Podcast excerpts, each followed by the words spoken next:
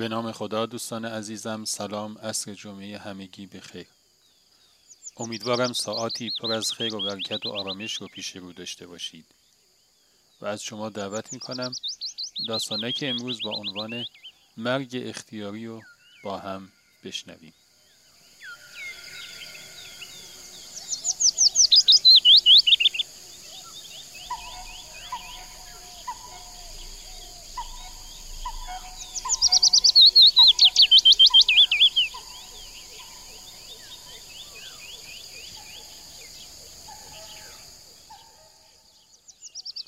دکترها جوابش کرده بودند.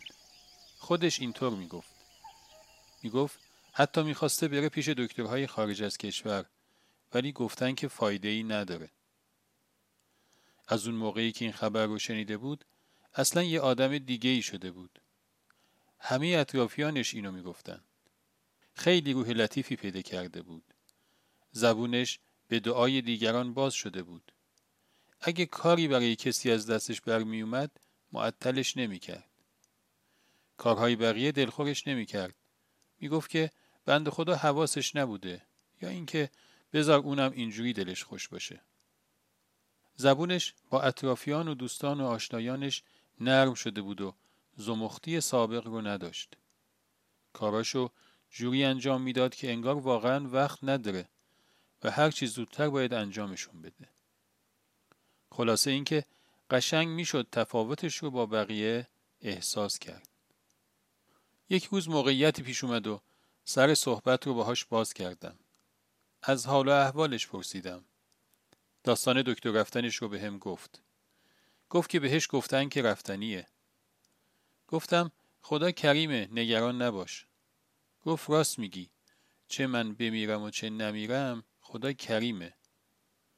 گفتم بهت نگفتن که چقدر وقت داری؟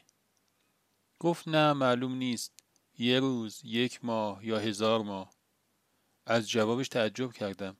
پرسیدم مگه بیماری چیه؟ گفت من بیمار نیستم. تعجبم بیشتر شد. پرسیدم پس چی؟